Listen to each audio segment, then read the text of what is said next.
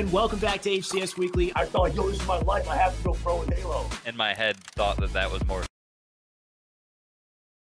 efficient, and I guess I was right. He was like the god. We would have to 2v1 like just to beat this guy. Like I don't know, man. I was trying to reach you. You're like, oh, see you guys later. A lot of Halo in my life, man. It's been a it's been a fun journey.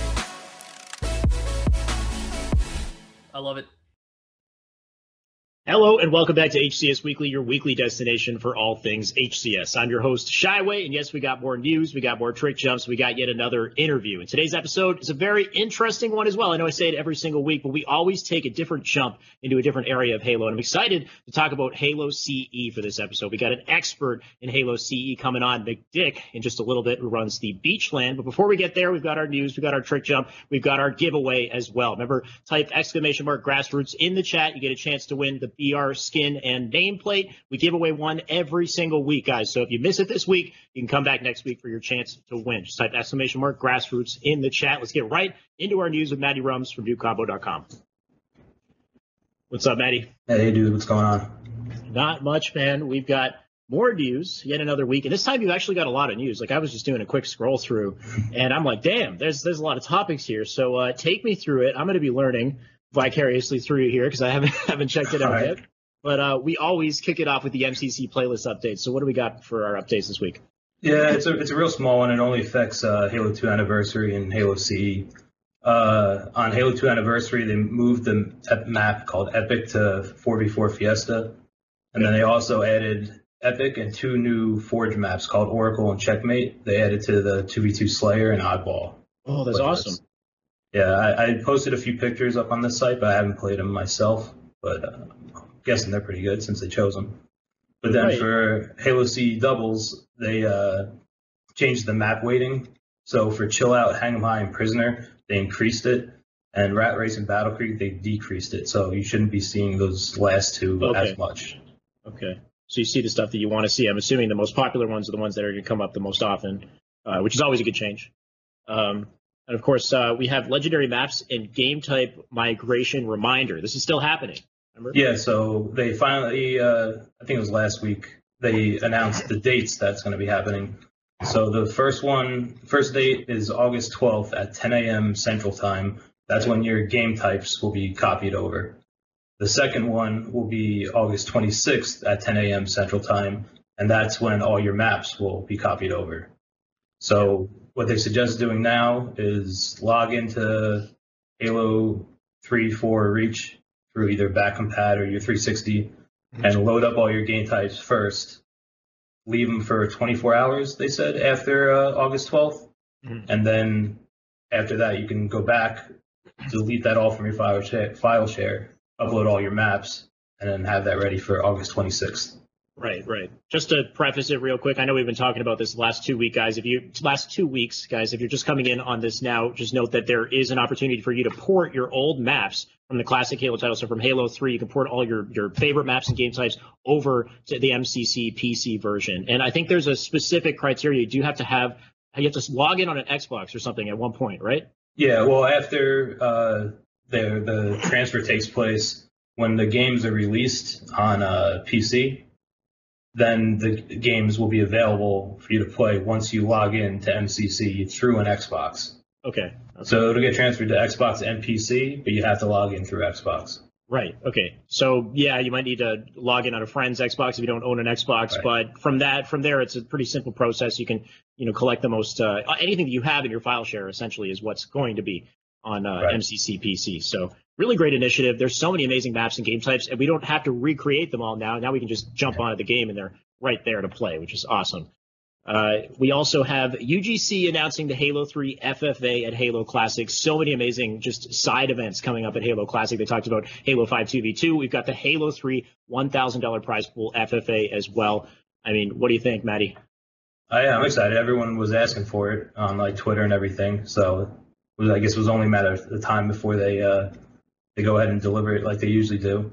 Mhm. It's like you said, it's a thousand dollar prize. It's fifty dollars per per player, and that gets you three day access to the event and tournament entry. Right.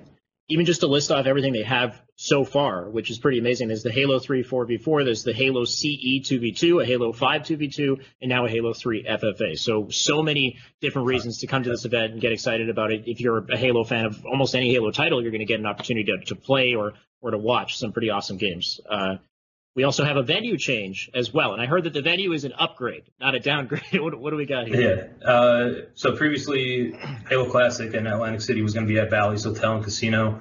Now it's at the Adrian Phillips Ballroom Boardwalk Hall.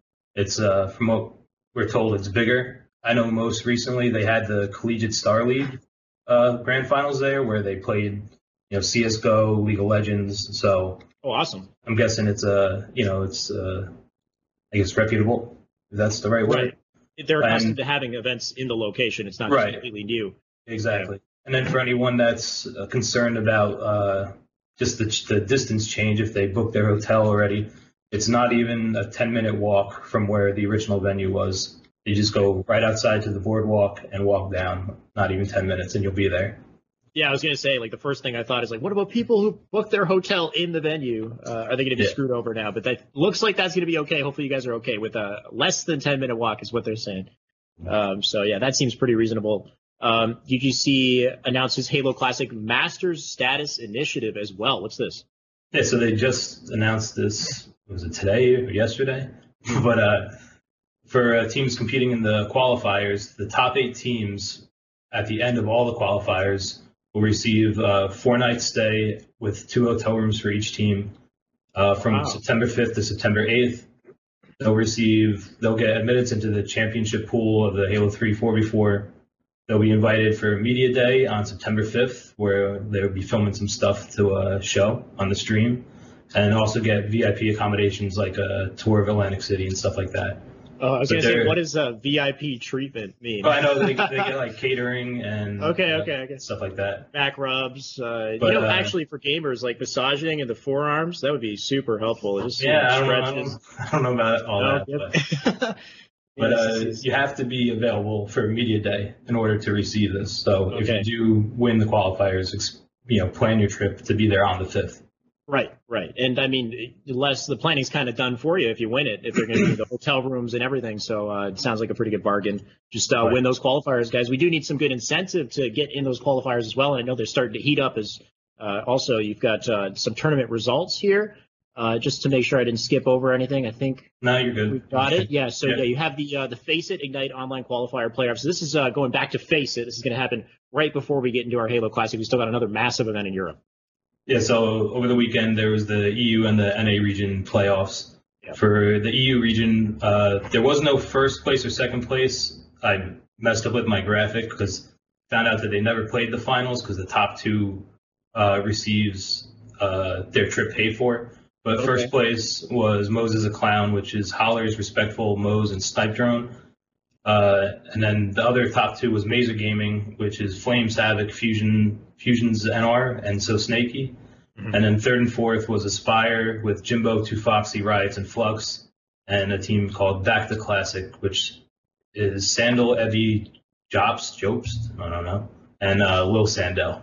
Yeah once again, uh, just credit to you for even going through all the names. Some of them are always hard to read. Uh, yeah, interesting kind of breakdown here because, of course, uh, you know, being somebody who doesn't know the European scene too well, a name like Jimbo, Too Foxy, Riots, like these guys are popping out at me, but they're in third right now, right? You still right. got those respectful, and these are those are amazing players too. Snipe Drone, who uh, guys watch out for single Halo clips tomorrow. Snipe Drone might be in the uh, the single Halo clips. He's got a crazy play that you can check out. So all of these guys, you know, incredibly talented. It's it's interesting seeing, uh, you know, even Jimbo who we know is a champion in, in, the European scene, third place right now. So a lot of competition even within EU. It's going to be uh, really cool once they move over to this venue. We've also got the the NA side of it too. What do we have here? Yeah, so in this event, the first place team receives uh, their trip paid for over to FACEIT Ignite, and that went to Tox Gaming. Surprise, surprise. Uh, Snakebite Lethal APG and Royal 2. Second place was Gooder, which was Trippy Snipe Down, Penguin, and Eco. And then third and fourth was Falling Esports with Neighbor Ace, Ryan Noob, and Goofy. And five bucks nub, which was Demon D, Straight Sick, Aries, and Shelly. Nice to see some of these uh, team rosters a little different than what you might have expected from the last event, like Snipe Mhm. Down with Trippy, Penguin, and Eco. That's a hell of a squad, and I guess that's instead of reciprocity. I guess that means the reciprocity won't be making out uh, making it in its full form.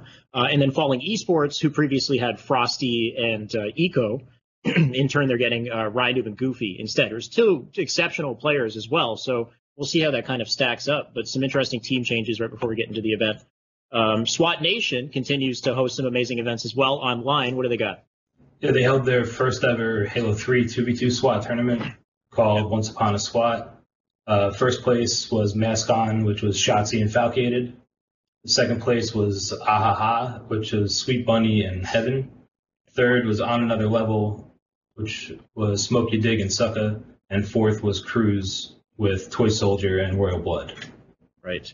And uh, I guess no Bound in this one, but I, I know Yeah, Bound's it was a little of shock. Yeah, maybe he's a Halo 5. guy. Yeah, yeah, he didn't jump over to H3 there. It's nice to see Shotzzy come in for an event and just, of course, just take the event uh, once again. But good to have some big names there. And of course, Smokey Dig and Sucka, they've been grinding the SWAT Nation tournaments for a while. They've been pretty exceptional, so they're still going to place high.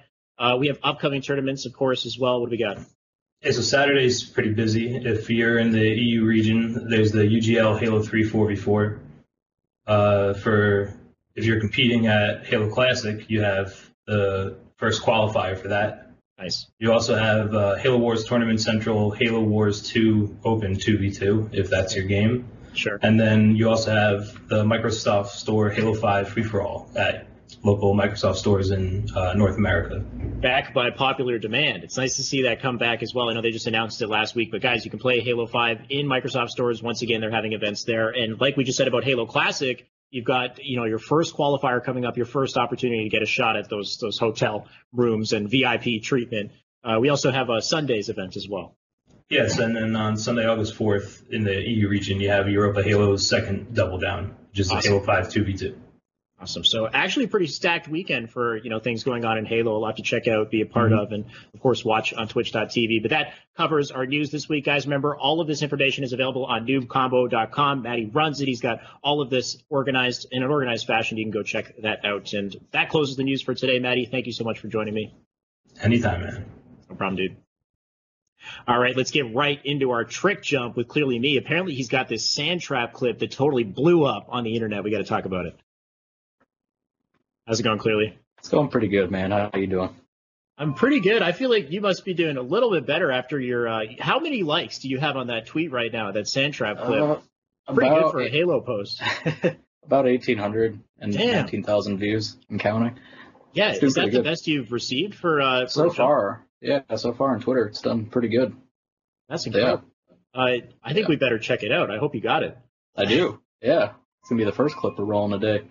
Okay. Um, but um, you crouch on this fusion coil and you smack it, and doing so will launch you higher than if you were to just shoot it. Okay. Um, and you crouch repeatedly into the lift, um, which is referred to as a, a lift manipulation. Hmm. In doing so, um, you can actually get past the little barrier through the lift and sit on the bottom of it. Um, and if you jump, um, it, you will catch the lift like you see right there, right. and you'll pop right back out. Which is uh, it's actually pretty cool that you can still do that because if you want to try to get a clip trying to backsmack somebody out of this thing, that'd be incredible. Yeah, you totally could, right? Like they would Mhm. try to jump at you, and I'm thinking an infection or something as well. They're trying to get at you, Oh and yeah. they just keep going up the lift. How how difficult would you say it is to pull this off? Because I mean, it looks kind of effortless in its uh, you know the way it's displayed here, but you got to Well- control your momentum in the air and fall into the exact right place. I'm assuming. How, how Yeah. is it to pull it off? You do have to uh, center yourself a bit down the middle, but the lift tends to help you with that. So once you clear that uh, that hole that's uh, on top of that little, I guess you call it base, whatever.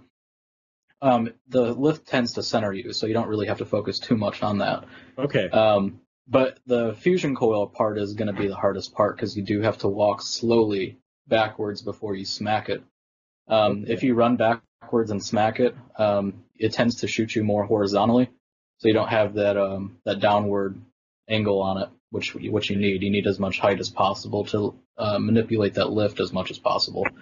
Right. Um, so you, So that part's a little tricky, but it, once you get that down, I mean, I get it consistently about eight out of ten times. okay. Yeah. So kind of uh, pay attention to how you're hitting that uh, that fusion coil. You want to be backing up a bit the moment that you hit it, so you can Yeah. You know direct your uh, your flight there. And apparently you're post you posted it on YouTube, and you've got some pro players uh, who are interested in potentially trying it out. Who, who was that in your uh, comments? Nate had said that he was gonna attempt it. I, I guess. Yeah. Oh my God! All right, so we'll, we'll have to see if he does that. And I know Naded plays everything Halo, whether it's Mhm. competitive or casual mode. So you could expect him on Sand Trap at some point. Maybe he'll have an opportunity to pull that off. I think that would lead to a pretty exciting. Yeah, that'd be well. sick. That'd Um, be sick.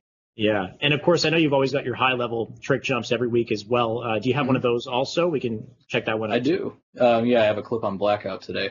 Um, extremely useful. Um, and as you can see here, I'm kind of playing with the enemy's radar a bit. Um, and I'm doing this little bit that gets you from S1 to S2. Okay. And you'll see it right here. Boom. Nice. And sneak up on them. Don't expect it at all uh, for the quick double there.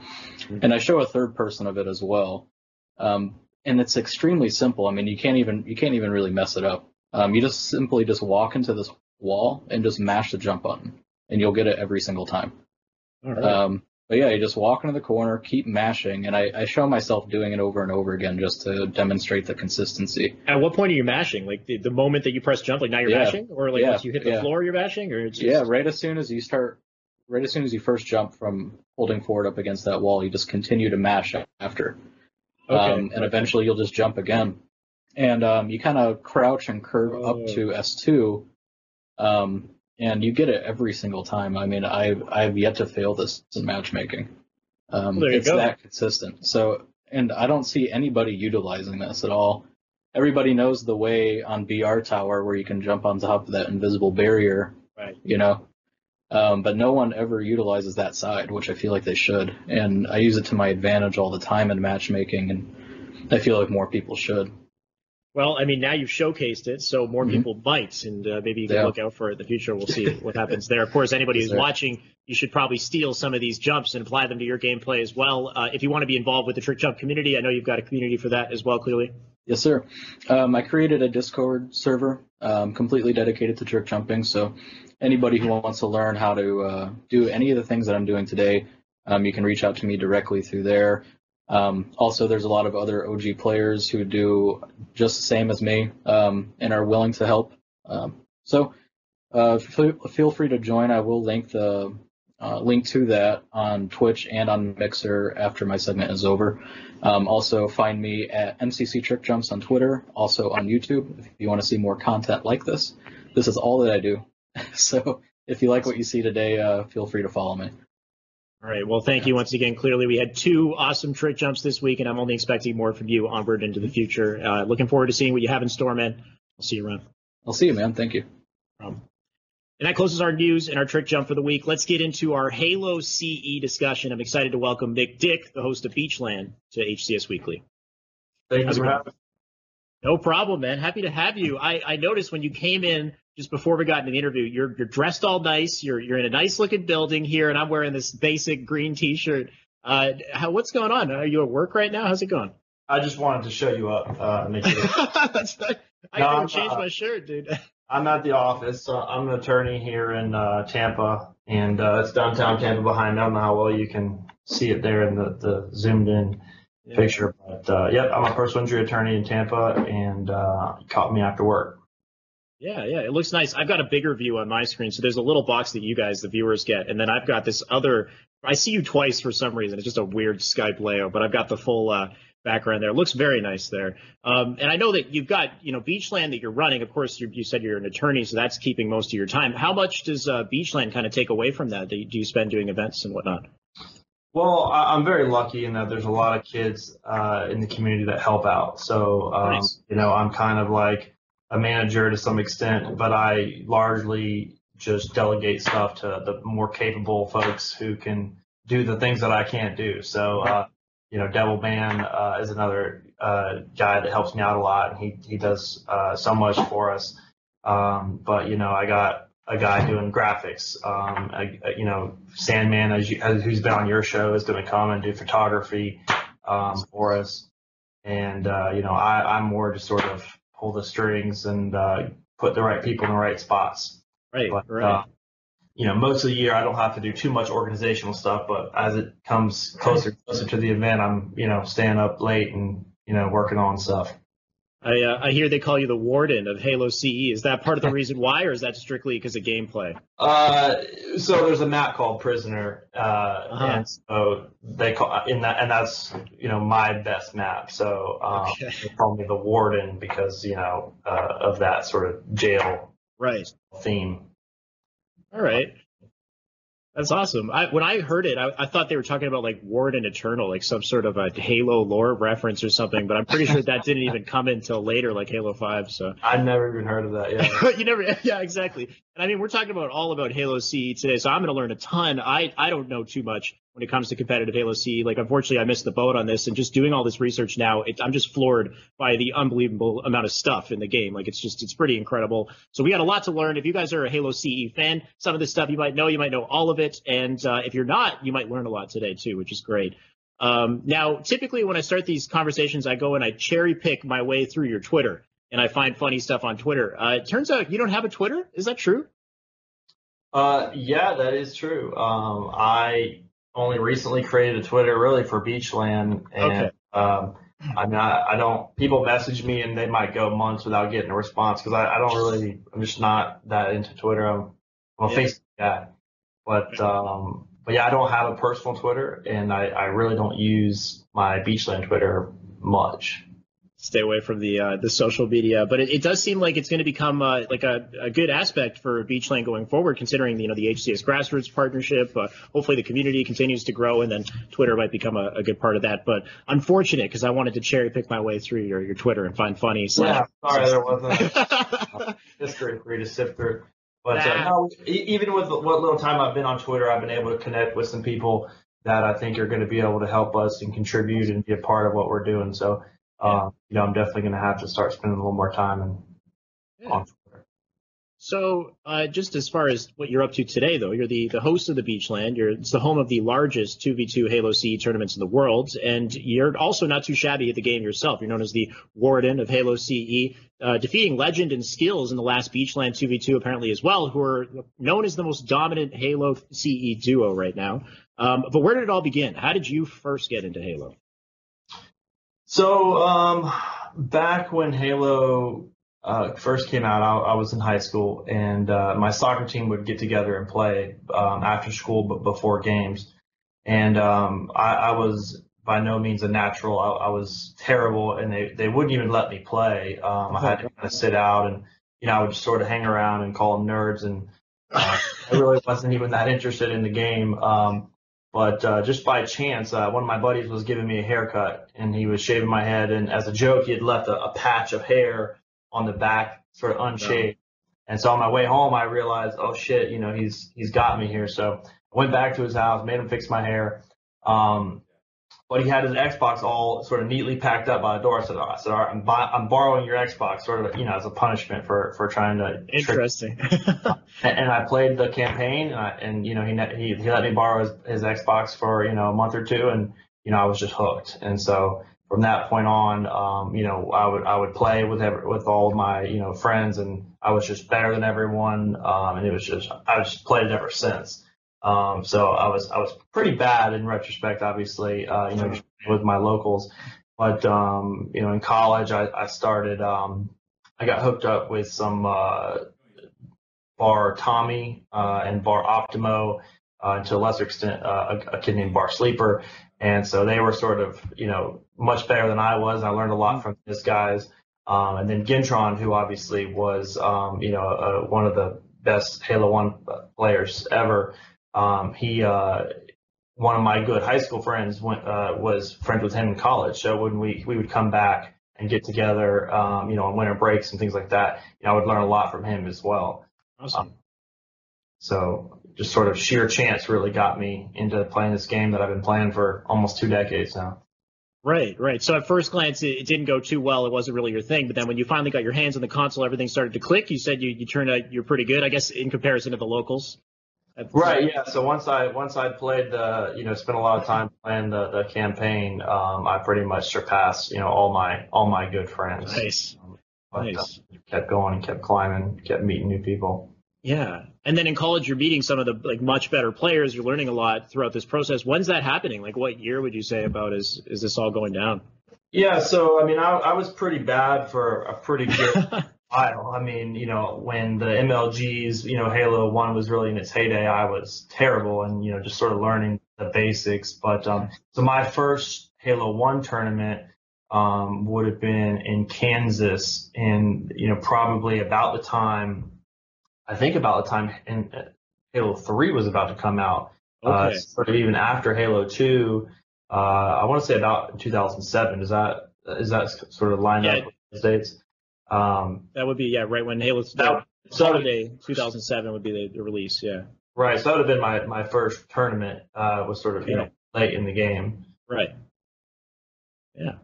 That's awesome. So, I mean, you're you're being you know introduced to this whole new world, um, and that's what's going to happen for me today too when I kind of learn about this game. Um, so, when did this kind of transition? So, you, you started, I guess, competing. This is your first event. Did this become like a, a series of subsequent events that followed? And then, how does that kind of transition into what you're doing today, which is you're hosting this awesome LAN? Yeah, so you know there really hasn't been a lot of tournaments since then. So um, in, in 2000, uh, you know, uh, roughly 2007, there was that event in Kansas, and um, it was a 4v4, 2v2, and, and free for all event. I think I finished top 16 in the free for all, and you know the rest of my teams, I, I don't quite remember how they, you know, how we finished. It wasn't like a you know a top eight or anything like that. But it was more just sort of like realizing, oh man, there's you know there's a lot of really skilled players out there, and so then. Uh, after that, there really wasn't tournaments per se. It was more like um, just LAN events. Right and so um, we played. We had a little community in Tallahassee uh, where I went to school at Florida State. Um, I think the the only other tournament that happened after that would have been uh, Maryland Madness, um, hosted by Burns. But I, I was playing football at the time, and so I had like spring, you know, practice or something, and I, I couldn't Right. go to that uh, Halo One tournament. But uh, other than that, it's pretty much just been um, uh, you know big LANs. Um, so Devilman uh, out of Virginia Beach, uh, who is basically like a co-host of the Beachland at this point. I mean, he does so much for the event, um, but he was hosting the big events back then, and so I you know I was literally driving from Florida up to uh, Virginia Beach to go to his events, and you know met a lot of of, of the best Halo One players that were were, were there. Um, and then uh, at, an, at an event in Colorado, uh, it was being hosted by uh, Doughboy and Shay Pun. Uh, the, you know, those are just Halo One guys that you, you know I'm sure you don't know, but uh, they're sort of big names in the Halo One community. But uh, somebody suggested, hey, you know, you should host, uh, you should have a, a LAN down in Florida, and uh, you know, it'd be really neat because you have the beach and all that, and you know, Florida being, um, you know, a peninsula with you know oceans all around, we sort of take it take it for granted. But uh, you know, this Colorado kid, uh, was actually Bible Man for for those who are in the Halo community. Uh, he, he was sort of suggesting, you know, you should have this LAN. Um, and so, you know, short while short while later, I, I basically did just that. Um, Devilman sort of helped me get sorted out on, on the equipment I would need. And uh, it was sort of a the concept that it was then is is very different than what it was that now. So uh, Okay. the first Beachland, sort of the concept was to just have sort of just the the premier elite players, you know, just sort of a top 25 invite only, you know, uh, not um, not very welcoming, not very, you know, Yeah. trying to new players there. Like the uh, the land the land house, what's it called? Uh, land network, where it's all the best players competing against each other, and that kind of similar kind of ideal. You know, you may refer to things at times to like Halo 3 and Halo 4, and I won't. In, the same way, you don't know about Halo 1. oh, you won't- you don't know about the land network? about those those things. Um, Okay. But uh, but yeah, I mean, even in the first year of Beachland, where I had this initial concept of it being sort of invite only and being, Right. um, you know, just the just the very top players, it really fell apart sort of right away. So before I even gotten out, most of my invitations, people who weren't hadn't been invited were like, "Hey, can I come?" And so, you know, I didn't want to be, you know, a jerk and you know turn people away. So, uh, you know, we just sort of made it sort of anyone can come, even in the first year. Um, and then it sort of just has grown and, and snowballed uh, ever since. Um, for the next two two or three years, up until Beachland three, it was just a, a week long free play event, and so people might play for money or play, you know, uh, sort of, you know, for for pride, but it, there wasn't a sort of tournament uh, in any way. Um, but uh, at Beachland Four, uh, there's a Halo player named Teapot, and and he had never even been to a, a Beachland. He was just sort of like a fan, hadn't really come to events or anything.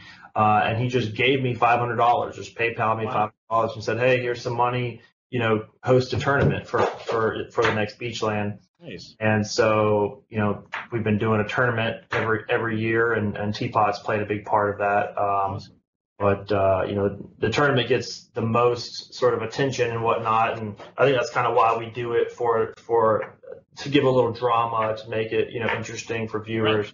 But you know, I, I think personally, uh, I you know, I just want to play. You know, just want to play uh, with new people and and have a good time. Yeah, I, I assume you don't really go into this trying to make a whole ton of money. It's more so you're just passionate about the game and the community, and, and you want that to continue. Um, when you say Beachland, you're literally on a beach. Like, how, how does that work? What's this venue like?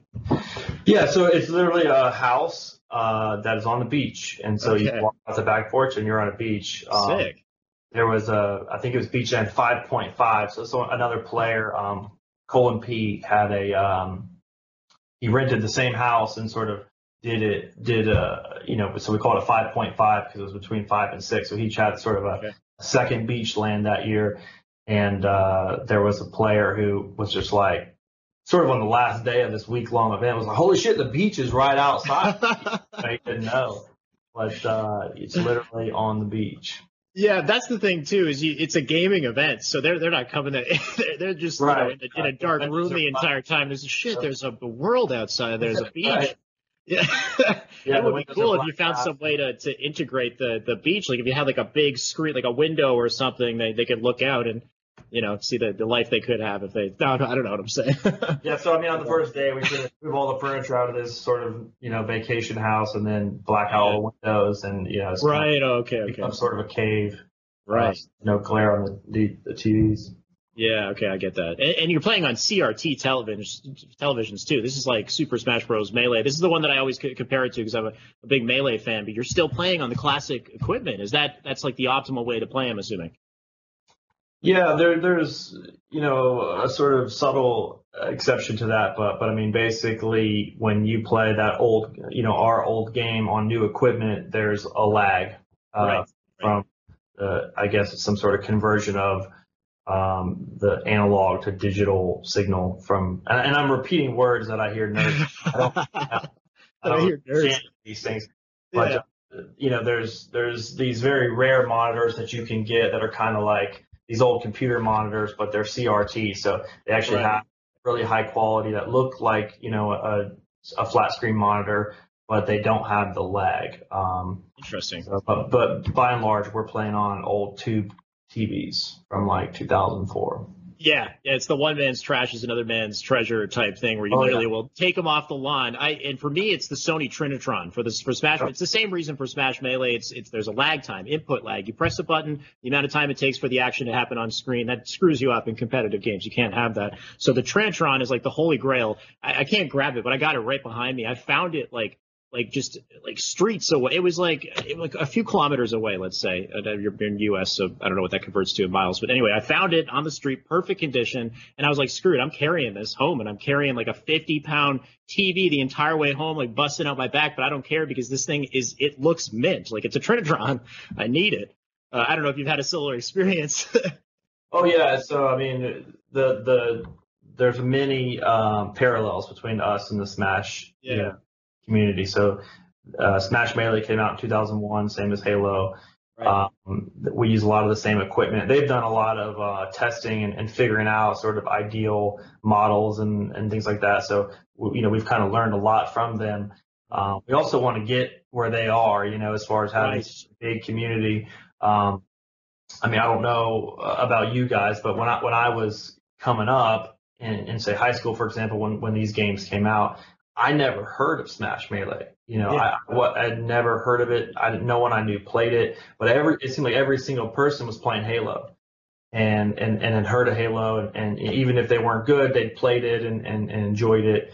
And so, you know, to see how big their, you know, the Smash community still is, you know, I I think there's a lot of opportunity for the Halo One community to continue to grow and to you know get to that point where we're bringing back all these players that you know used to have a passion for the game, but for whatever reason, sort of you know fell out of touch with it. Yeah, I, I think that's fair. If a game is exceptional enough and it brings the hype, then the community builds regardless of what iteration comes after that, right? And Smash Melee is kind of its own like anomaly. It's it's crazy. Uh, they're very lucky in that the game kind of holds up visually though too. It still looks beautiful today, even though it came out in 2001. And Halo CE looks great too, but I, I wonder if it would struggle kind of comparing it up against modern shooting titles the way that they look. Even though you do have Counter Strike, just top of the world, it, it's not the, the most beautiful game, but it does receive uh, quite a few graphical updates and whatnot too. But um, but yeah, I think if the game, you know, the, the potential is always there, and and that's exactly what we're going to be talking about too, because uh, what I'm curious to know is that so Halo CE it, it, shares a special place in all of our hearts. If you're a Halo fan, Halo CE is important to you. But for you guys at the Beachland, it's a totally different story. Halo CE is the Halo title. You're grinding it on a regular basis, or some of you guys are, I'm assuming. Um, so let's talk about what makes that competitive Halo CE so special and so unique, because there's way more depth in this game than most people are aware of. Um, and I found some cool tricks online. And I'm sure there are probably more of them, and I'm sure you can fill in any gaps of my knowledge, anything I might say wrong or whatever. Um, but let's take a look at what we've got here. Uh, so we got some tricks and mechanics. The first one is this double melee trick where you can cancel your melee with nades. And there should be a video clip for that that we can play in the background.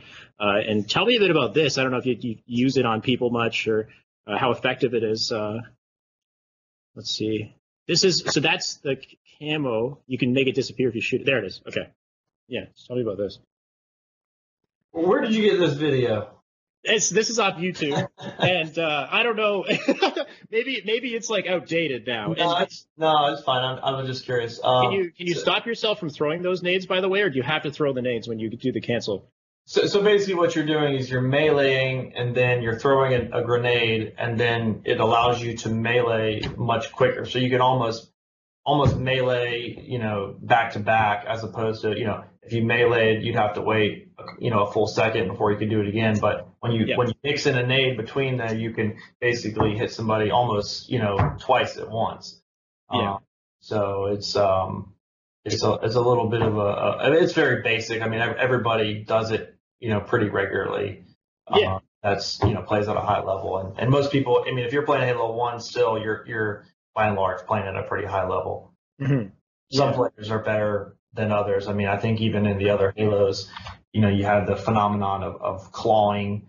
Um, and so in Halo 1, when you, if you're playing sort of standard settings and you go to melee, you're taking your right thumb and you're putting it on the, the B button. Right. It's, now you're no longer able to look on your right joystick. So Yep. most people that are good do they don't just claw the whole time. They they sort of switch claw to double melee, so they able to switch where they're you know hitting their hitting the the thumb um, hitting the button with a different finger than normal, so that they can Right. Right. look and melee at the same time.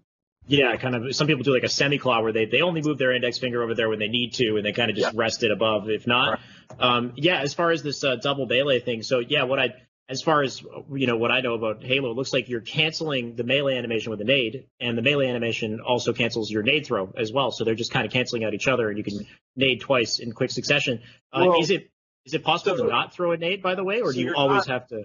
Yeah, I mean, the benefit of it is you're getting to melee quicker. Okay, Right. you, you still throw the nade. The, you Okay. actually do still have to it. commit you to the can't nade. do it if you don't have a grenade. And you have to be wary of, you know, is the nade going to hit you? You know, if you if you're in a corner and you're trying to double melee somebody, or you're, you know, hitting someone in the back, you don't want to hurt yourself with the nade. So you have to kind of Right. make sure it makes sense in the the context of where you know the game. But um, yeah, there's some other things like you, you mentioned, uh, and I think they showed it in the video. You can there's a quick camo um, hack basically where if you shoot certain guns after getting uh, camo, you can go camo quicker. Or if you even shoot it, you know, even a weapon like the pistol that doesn't help you quick camo, but you switch to a quick camo weapon like a shotgun or an assault rifle, Uh, that uh, you switch to camo much, you know, instantaneously rather than, you know, the the full second and a half or whatever that normally takes. Yeah, I, I actually do have a clip for that one as well. First, what we're going to look at is uh, the reload glitch. If you can show the second timestamp, uh, John. Uh, so the reload glitch allows you to reload your weapons while they're holstered, and it's going to be shown off right after this. Um, so this one's actually really cool. Yeah, so this is another one that's, you know, very standard and common to, to players that are still playing the game. But basically, you just hit reload twice, and then it, you can switch weapons, and so um, you can it'll they call it backpack reload. So your gun is reloading without you having to be without a gun. So you know you, you get into a battle, you shoot all your bullets, this guy won't die. Instead of just sitting there helpless and and load and, and reloading your weapon, you switch to your other weapon and and you can use a gun while your other gun is reloading in your backpack. Right, that's sick. I, I love stuff like that. So yeah, that's a, a perfect example of like a you know an animation cancel, but then it continues onwards. Uh, I guess when it's on your back. Um, the la- the other one that you said was the firing a shot after picking up camo. That's actually the next timestamp that I have here too. So apparently, if you fire a shot, I didn't know it was weapon specific, but the assault rifle is one that works. You fire one shot after you pick it up, it activates the or applies it faster. Um, tell me a bit about that. And then you can also grab those weapons above too. You crouch jump and you can pull them out from above you on the platform. Yeah, um, like I said, there there's it's it's very common. I mean, probably the most Yeah. common way to do it is to shoot your pistol, which is not a quick camo weapon. But one, you know, you get the camo, you shoot your pistol, but if you switch to your AR, then then it, works the same way. Um, uh, the same thing happens if, for example, you have camo and you get someone someone lights you up and they shoot you. You can shoot, you know, your quick camo weapon and, and go back camo quicker than if you just waited for it to come back on its own.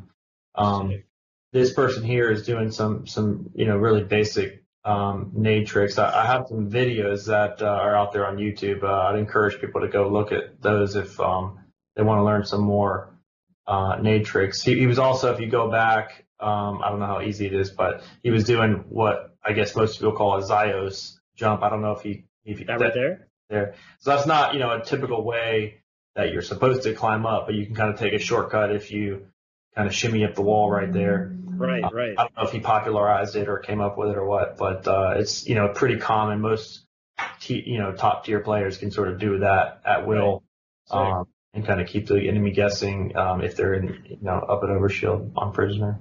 Now, the biggest thing as far as like just insane kind of uh, you know technique like this right here, it's it's the nade launching, right? Like everything that you can do with grenades in this game just seems unbelievable. You can throw them way farther from you know what I can tell to other Halo titles, and uh, they give you these perfect like if you throw it in the right spot, you get this perfect launch. Um, and the rest of this video is going to pretty much just be that. Uh, and I'm sure you you know all of this stuff. Um, Yeah, Yeah. Uh, th- this is sort of rudimentary video, no offense, but um, yeah, but yeah, that's, that's one of the differences That's between fair. Halo One and, and the other Halos. So I remember when I started playing Halo Two, you know, I, I I always got the impression that my Master Chief was like shot putting the nades, like they were just so heavy and, and he didn't really have like the the range that I was used to. So in Halo One, you know, it's it's super easy to just you know look up and, and launch a nade, um, and then there's all these um, opportunities to blow yourself weapons and to blow yourself power ups. And on, on a lot of maps, I mean, if you don't know basic tricks, you know, you're going to be at, at a, it's not just sort of like this quirky, you know, gimmick. It's like you have to know how to blow camo down on damnation or you will lose the map. You know what I mean? Right. It's, it's, it's very, you know, standard that everyone and, and optimal. So if you're, if you're not doing those, you're going to be at an extreme disadvantage. I'm, I'm actually kind of known for doing nade tricks. Um, so when, when I wasn't, when I, when I, before I'd met a lot of other players that I could play with, um, and I was really traveling for LANs, I- you know, I, I didn't have, uh, I didn't have much else to do but practice nade tricks. So I, you know, learned all these little gimmicky things, um, and I probably do more than, you know, most people do in, in an average game, but there's some tricks that are just so basic that if you don't do it, you're, you're kind of screwed.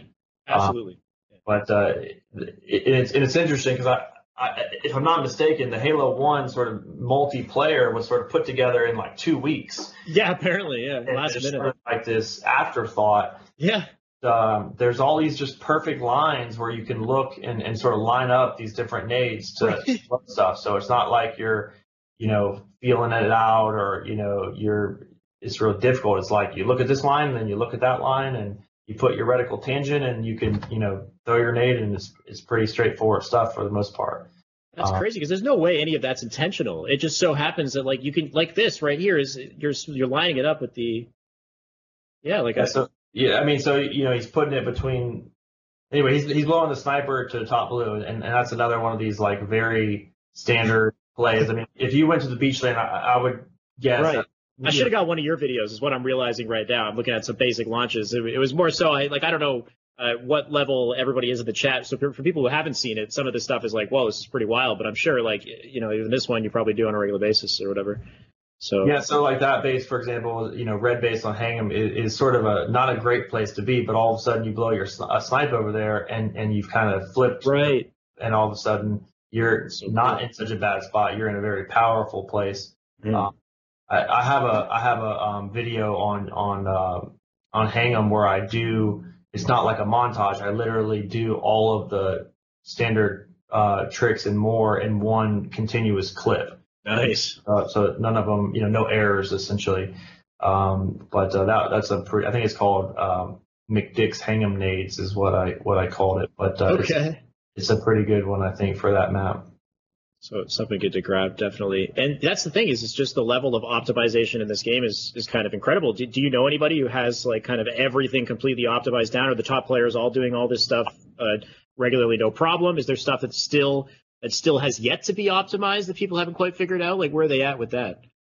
Yeah, I, I think that um, a lot of the best players are doing more gimmicky stuff and and and doing these nade tricks. Um, You know, Legend, who is you know currently our, I would say our best player. Um, he's always grenading snipe. You know, he's he's so good with the snipe. Um, Right. uh, he'll kind of, for example, on Hang 'em High, he'll concede the camo because he'd rather be blowing snipe rather than having a pistol battle. He'll Wow. just the camo and he's blowing snipe, and you know you're you're happy to get the camo, but you know it's not going to work out well in the long run for you because he's so good with it. Damn. So all of this stuff, of course, is, is pretty amazing. I'm sure back in the day, only the hardcores really knew about the existence and were starting to implement it. But the Halo as a Halo as a franchise kind of continued to move on, uh, regardless. And uh, some of these unique, interesting aspects were kind of lost in the process. And that's something I guess you've realized when you tried playing Halo 2 and 3. Uh, you'd given me some notes before the interview about the different titles and kind of your experience with them. It'd be cool if we kind of talk about it on, on what you thought.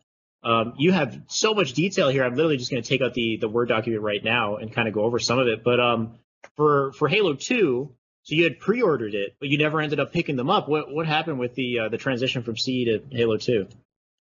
Well, uh, it just wasn't. I just didn't enjoy it. You know, I, I'd played it. I don't, I don't remember if I had seen it played or if I had played it or if I played. I know there was like a.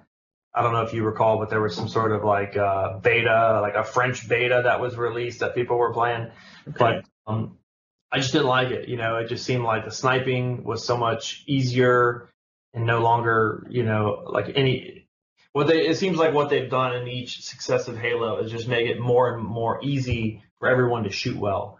You know, so in Halo One, you know, the top there was a, a real skill gap there with the top players being able to outshoot lesser players. Mhm. Um, and you know, someone could be shooting you in your back in Halo One, and you can turn around and, and, and strafe and, and outshoot them and, and, and win. Whereas Halo Two and Halo Three, it seems like everyone can shoot so well that if someone's kind of shooting you in the back, you, you just run away, and Right. there's really an opportunity to turn around and and clutch it. You know.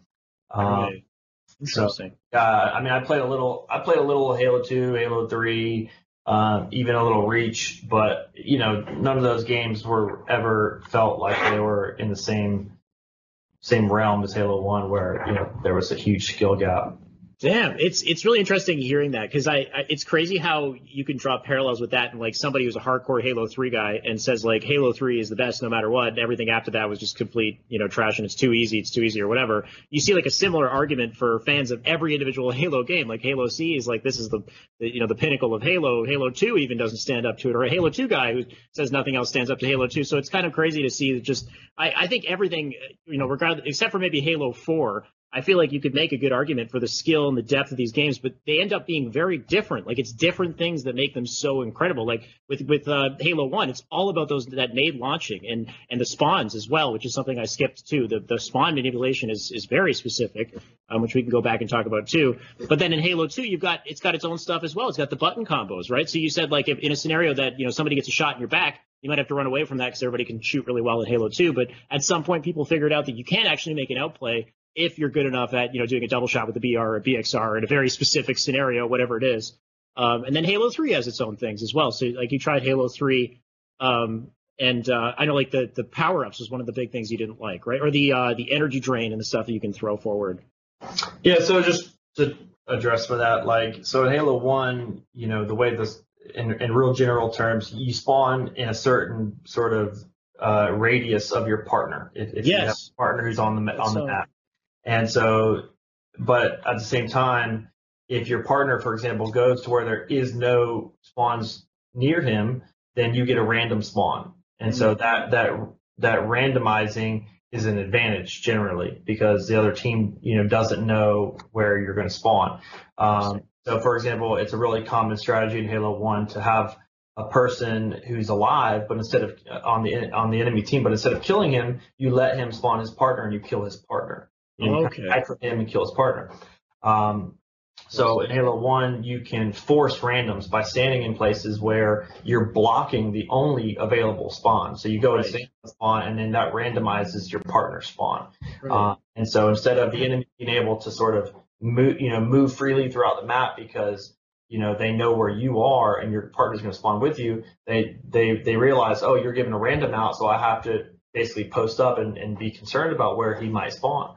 Yeah. Um, so the the the the, the the that spawn system really creates a lot of interesting um, you know sort of chess you know Yes, so certain yes. places where you know you can intentionally run towards the enemy because they'll they'll choke some of the spawns that are available too and then sort of force a random that way um, you know sort of knowing when to random when not to random you know Yeah. how to account for the other team randoming uh, that's a big part of halo 1 um, Yeah.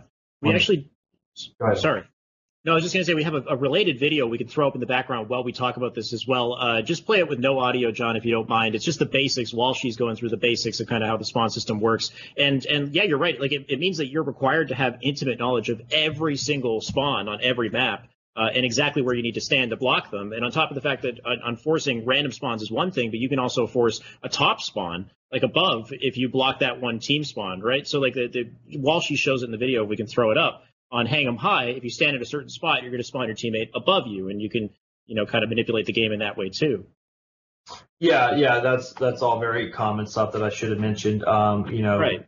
It, it there's you know on, on a bunch of maps in general terms, it, you you you can spawn down, but- and and if you were to step off of that spawn, then your partner would spawn down too. But if you stay on the spawn and block that spawn, then you can spawn your partner at a higher level, which Right. is generally superior. So you know, a, a ton of maps have that feature, uh, and and then you know you have to know when to do that and when not to do that. So sometimes spawning your partner up isn't a good idea if, for Right, example, right. the other team is up there looking at that spawn. Screw them Uh, over. Yeah. And so, um, but yeah, the, the I'd say the spawn system in Halo One is, you know, even players at a high level, there's a lot that they don't know uh, and a lot to be, um, you know, that, but that's one of the really neat things that we've done in Halo One because because that is such a steep learning curve to to not only have to know all the spawns but know all the random spawns and know how all those things influence each other.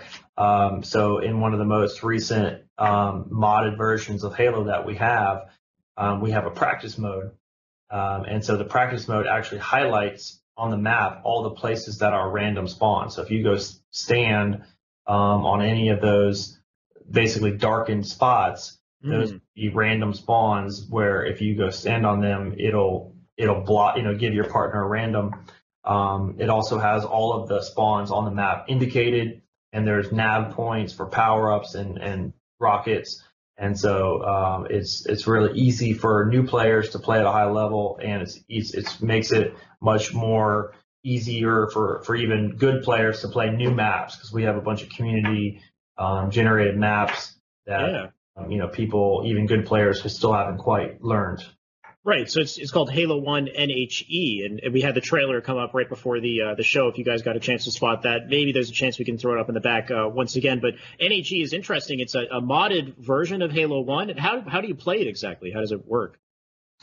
Well, you know, it's it's there's a number of issues with with Halo One. So you know, part the biggest problem that we've kind of had um, is sort of aging hardware. Okay, Right. so you know, up until um, you know, up until uh, 2013, we were kind of playing on just original Xboxes and um, you know playing off a disc, you know, and so uh, one of the first. So for example, when we had uh, we were at the HGS Daytona, they Right. they invited us to bring a uh, you know state equipment out there and, and have a little you know retro station they called it, and they were going to supply the boxes, and so they brought four boxes, and I think three of the four didn't work at all. Oh no. And and so, you know, we had our own boxes because we, we anticipated this. Right. But is, you know, the, the disk drives wear out, the, the, the CDs get scratched, and it's just very impractical to use that type of stuff, you know, in the long term. So in, in September of 2013, we created, uh, I say we, I had, you know, nothing to do with it. Um, but, uh, you know, I, I think, um, a Halo player named DDS is, is mainly, uh, is doo doo shit. That's his, that's his terrible Halo Sweet name. uh, we call him DDS. But, uh, Okay. you know, we basically got, uh, got Here's him NHE. disc. Um, so uh, we also got had a, uh, a map pack, and then uh, you know so that that same uh, ver, ver, that very first modded version of Halo had a bunch of the new maps that had been created. Um, Wow. And then um, like the next year in, in 2014. Um, he released what what was dubbed. Uh, so the first one was called Halo 1.5, uh, and then um, then they released uh, a LAN edition. So when you play on LAN, there's all these telltale noises throughout the map. Where if you pick up a certain weapon and you're playing on LAN, the other team is basically in the same room. They There can, it is right here. They can hear. Yep. So that's that's a great timeline on kind of what I'm looking at over here. Yeah. Uh, and so, you know, they removed all these noises. So when you're playing on LAN, the other team can't hear uh, you pick up camo, for example, or pick up rockets and know exactly where you are and what you're doing. Um, and then the sort of optimistically named Halo Final, I think that was more a reflection of DDS getting tired of, of working on it. Um, it, it included a, a built-in talking timer. So in Halo 1, um, all of the power-ups are on a timer. And so what, what high level players would do is they would, you know, start a timer like a kitchen timer at the beginning of a game, and that would tell them, you know, when the camo's coming up, when the sniper's coming up, all these all these weapons and and power ups. And so, uh, but it, you know, it's just kind of a pain in the ass to have a kitchen timer, these little watch batteries, and you know, you're at a loud event, and you know, maybe your timer doesn't start, so you're kind of at a disadvantage throughout the entire game. Yeah. So Halo fi- uh, Halo uh, One Final included a talking timer uh, built into the game. Um, but um, even then, players were still using kitchen timers sometimes because um, you know certain power ups, for example, in Hang 'em High, the top power up comes up every three minutes, and so you might have a talking timer that's giving you sort of like oh the no. the 66 second countdown, but it's not telling you like the three minute power up. Mhm. Uh, and so uh, in a subsequent version, um, they included an actual timer that's on screen. And I think even MCC has that, uh, has adopted that feature as well. Hmm. Um, but in, the NHE reference that you've mentioned is, is sort of uh, the most one of the most recent features. And so what we've done is basically taken away the advantage of host. And so a third Xbox serves as like a ded- a local dedicated server, Awesome. and both players basically play off. Both teams basically play off host. Okay. Um, it's a little controversial, you know. Some Apparently, it adds a little bit of lag or something. I, I think you said. Yeah. Right. I mean, it's it's. I, I think it's generally understood to be a little laggier than off host normally would be. But Okay. I, I'm I'm sort of heavily in the the camp of in favor of NHE. I think it's it's a great improvement because even if it's a little laggier for me, I'm not playing against somebody with no lag. You know what I mean? So it's Right. even.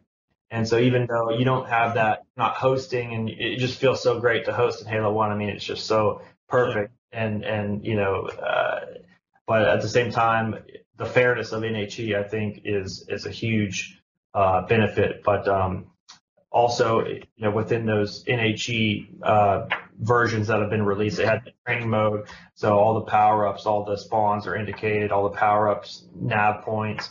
Um, they they include the on-screen timer, like I mentioned before. They also introduced a, a, really cool thing called um, bots. So on Prisoner, they basically have the master, like two Master Chiefs running around, and they kind of use like the campaign elites.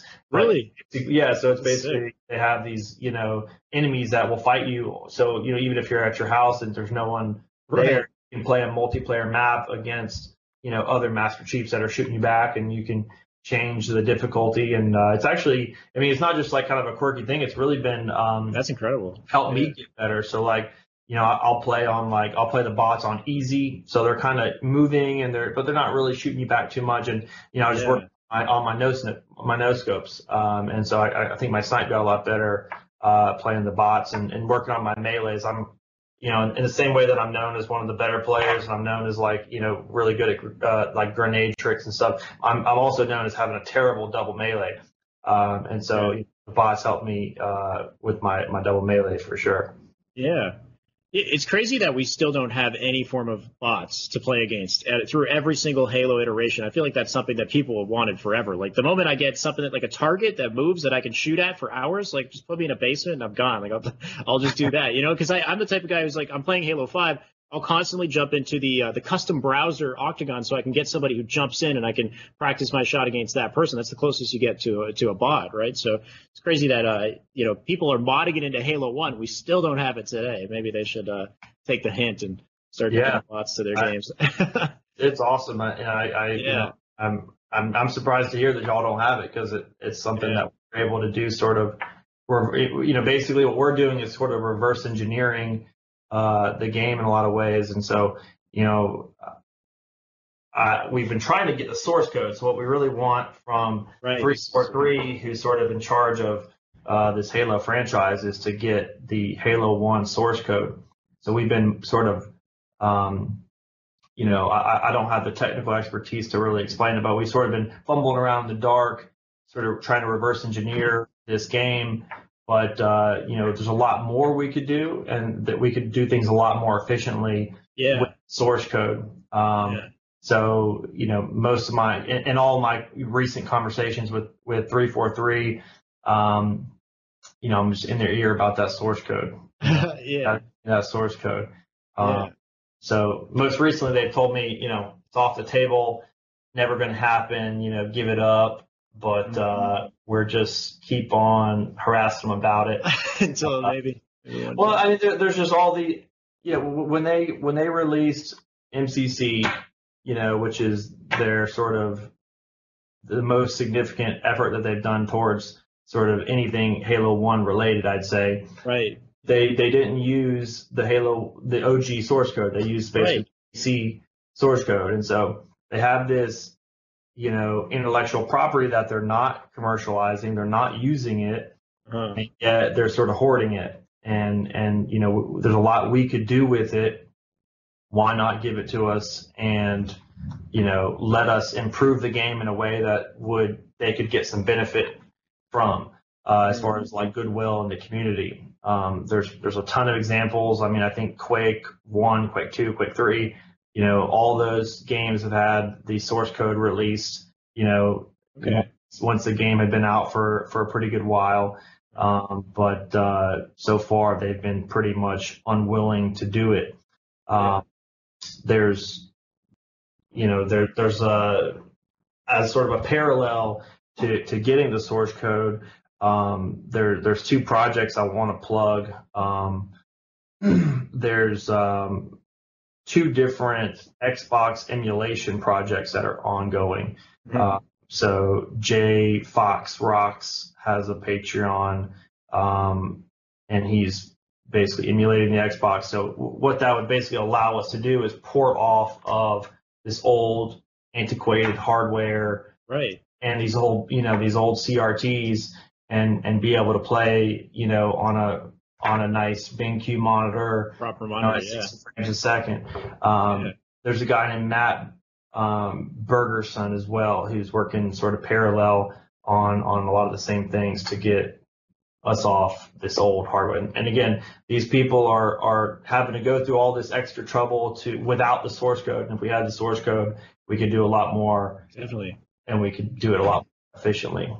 So first off, release the source code, but also I, I wanted to kind of go back and just preface this for people who, who don't maybe don't have the information on this. Is you guys are making all these amazing iterations to try to, to get the game to you know where you want it to be, and the source code would be the the real way for you to get there. But the reason why a lot of this is happening is uh, is also because MCC's Halo CE just kind of kind of wasn't up to snuff. It seems like out of the whole collection, Halo CE really got the uh, the boot um, in terms of like the quality. So apparently, what they did is they it's not the original Xbox like the Xbox original Halo CE. It's the PC version of Halo CE. And back when this game was ported to PC, apparently there were a number of mistakes in the process. And that video that we just had rolling, you can feel free to roll that again in the background.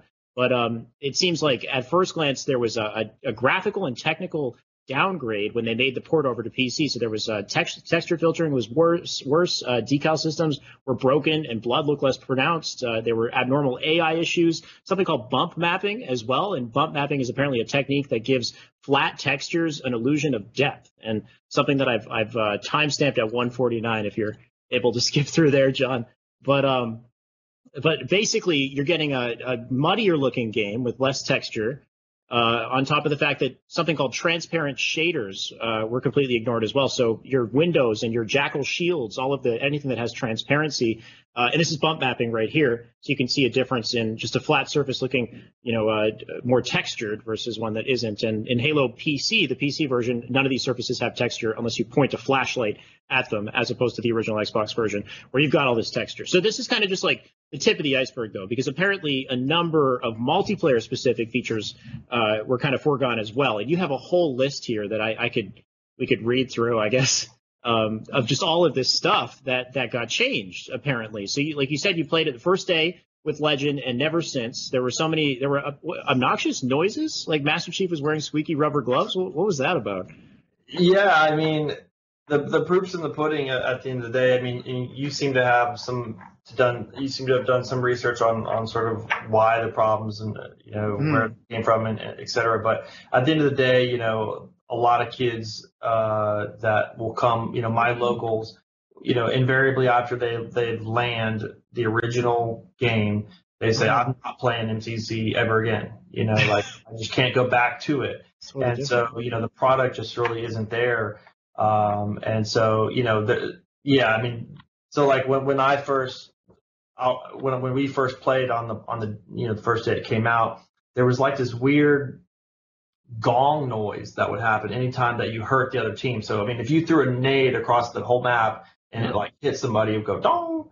And like so you just have this like weird confirmation anytime that you like did damage. Like a hit marker. yeah, it, it was just strange. Um, and just like you know, you pick up like a rocket and you reload it. It's like just all these extra noises uh, in the game that are just very obnoxious. Um, but uh, you know, the the the players that I that I know that are desperate enough to still play MCC, um, you know, they're invariably complaining about the consistency of um, shot registration. That you know, right, that's huge. people are just eating bullets, but you know, it seems like you're hitting, but you're you're not hitting. Um, and and you know, players that have a really laggy connection somehow have like an advantage where they're not. You know, traditionally they they would if you had a laggy connection, you'd be at a big disadvantage. But somehow it's like inverted for Halo uh, oh see where you know if you're host, you're you're sort of can't hit anybody, and the laggy players can't miss. Uh, so it's almost like an overcompensation there. I don't really you know have a great sense of it, but you know people aren't playing MCC unless they're really passionate about Halo One and, and can't LAN and play Yeah. play you know. So it just seems a bad like a bad look where the the people without the source code and without the resources of you know Microsoft, this big you know I don't know top ten company in the world, Mm. we're putting out a better product that people want to play more, and it's just kind of a bad a bad look. It doesn't really seem like it's much of a priority for them uh, to, to to fix it. Um, I remember uh, for a long time, and, and a lot of the and, and truthfully, a lot of these issues you know have been fixed. Um, but I mean, for a long time on MCC, it was like the the camo was a disadvantage. You know, you're almost like a bright beacon uh, instead of Wow. uh, instead of being uh, you know really camoed in a, in a proper way. Um, but uh, yeah, it seems like a lot of a lot of desyncs where um, you know you'll see a the, the camo fall down on damnation on on on one side, but it's actually you know you go to pick it up and it's not really there because it's actually on the other uh, where you know where, where it originally was.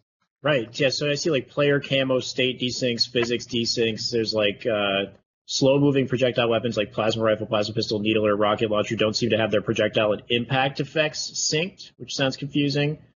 Um, just a, a whole number of things. In case you guys are wondering why it's the PC version that got ported to MCC and not the original version, it's specifically because the PC version was the only version to include matchmaking, multiplayer matchmaking support, and they wanted to have that going onwards in MCC, so they grabbed the PC version, but in doing so, grabbed the version with all of these inconsistencies and uh, uh, and issues, it seems, which is Well, unfortunate. There's another. I mean, my understanding is a little different, and there may be multiple reasons, but Okay. like so like in, in halo 1 og you have a, an actual projectile so when you shoot a pistol out you know it's actually sending out a bullet and so you have to lead your shots whereas in subsequent games you know they have hit scan where Minus Halo you 3. kind of teleports your shot over to wherever you're aiming Mhm. and uh, so my understanding was that the the Halo PC version was much more, uh, you know, superior to be playing online as far as you know having less data to to, to be concerned about.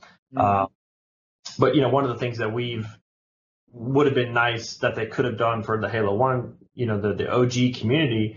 Uh, would just to have us have OG available. So so maybe it's not great for online, but you know you could have Oh. just had it on there so we could play it on LAN. And so yeah. if they did that, you know, we could be playing um, on an Xbox One instead of uh, you know a, an Xbox that was made in, in 2001. Yeah. You know what I mean? Like think about how many computers you've had since 2001. You know what I Oh, mean? dude, don't even get me started. The the hardware is, is is trash, and that's what we're stuck with. Um, and it's just kind of unnecessary. So you you couldn't play Halo One um, on on even the Xbox 360, and and so it's just kind of ridiculous that we're having to, you know, there's not been any any attempt really from the powers that be to, you know, enable this sort of franchise game to be played in subsequent um, renditions of of the um, Right. of the Xbox. Yeah, yeah. And I mean, even on the 360, they had the anniversary, but the anniversary had Halo Reach's multiplayer. It didn't have CE's multiplayer, right? They, uh, Yeah, so I mean, you know, people invariably it's like, hey, you know, McDick, you you you're a Halo player. Like, are you excited about you know Halo Three or you know whatever whatever the newest thing is? And, it, invariably, it's it's just a, a letdown. So, you know, there was there was you know Halo Two with tons of issues and Halo Three, and you know they did the anniversary edition. So uh, in, in 2014, you know Halo had been out for 10 years, but they and so they were gonna, you know what it was sort of billed as is oh we're gonna have Halo CE, but it's gonna be 60 frames a second. You're gonna be able to play online, but then it was just like Halo One, um, like Halo One inspired maps with a reach right. and then Yeah. you only play like the Halo One campaign. It was just, it was just like nobody, nobody in that's still playing Halo One wants to do any of those things, Mm-hmm. and so just kind of a slap in the face. And then you, you know you play MCC, and it it was it was like a beta version, you know, no, nothing that any serious Halo One player would would be interested in playing. Right, right. They haven't improved it, but it's still you know pretty far from what you want to to play. And again, I mean, it, it seems like it, they could have easily made it so that we could at least play Halo One in its OG form on LAN using. I mean, I, I I'm not saying we're a huge community, but I would have bought an Xbox One if I could play Halo One on it. You know, Mm. if I bought an Xbox One, I'd, I'd probably buy, you know, Halo Four and see if it's any good, right? Don't But- don't get Halo 4. Get well, Halo. well, I mean, I'm just saying. when I know I can't play the game that I'm interested in playing on the subsequent thing, which is just it seems like they they could have easily what do you got here? Legend skills versus McDick and Jones. Okay. Yeah, that we were actually supposed to talk about in a little bit, but this is yeah, this is just going apparently. Uh, we're watching this whole thing here. You, this is this is the one that you won, I believe. Yeah, so that that that was a. I, I completely expected to win, and those those kids were outclassed at every Oh way. No, so you know, Legend and Patch are sort of this um, juggernaut team, sort of the best best two players in, that are still playing team up. And honestly, I was I've, I've always kind of give them shit for kind of being like the Kevin Durant's of the Halo world and and not you know not looking for competition, just sort of wanting easy wins. But um, we uh, we actually were able to upset them last year, which perversely kind of proves that maybe it was okay for them to team. But um, but uh, but yeah, we uh, you know they they'd probably beat us 90% of, of series, but we kind of strung together two series wins to to knock them off last year. Right, and I know Legend uh, is one of these four horsemen. Supposedly, who are the four horsemen? What's is this uh, something that still exists today, or? Uh, to, to, to a lesser extent. So, so basically, there was just sort of a recognition of the fact that there was four players in the Halo One community that were sort of head and shoulders above, you know, everybody else. Hmm. And so, Legend, Ogre Two, Skills, and Ha- a player named Harris were all were, were considered the, the four horsemen. Ogre Two doesn't really play much anymore, and I think Harris uh, has somewhat retired and is playing other games as well. So, you know, right now it's really only Legend and Patch or Legend and Skills that are the uh, you know current horsemen that are that are playing, and Right. because they're cowards, they team together.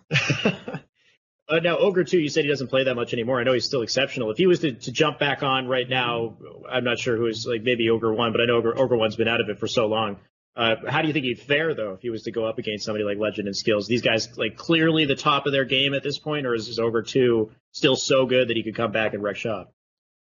It's a great question. So, uh, I, you know, I team I, I landed with Legend recently, and if, if y'all look up his stream, I mean, uh, he he streamed it, and you can watch a rebroadcast. Even just some of the clips that were clipped out of that stream, he's a, he's a freak, and he, and he just hits shots that are just he shouldn't hit, and they're just so frustrating. That I mean, it's just like one in a million thing that he does just regularly.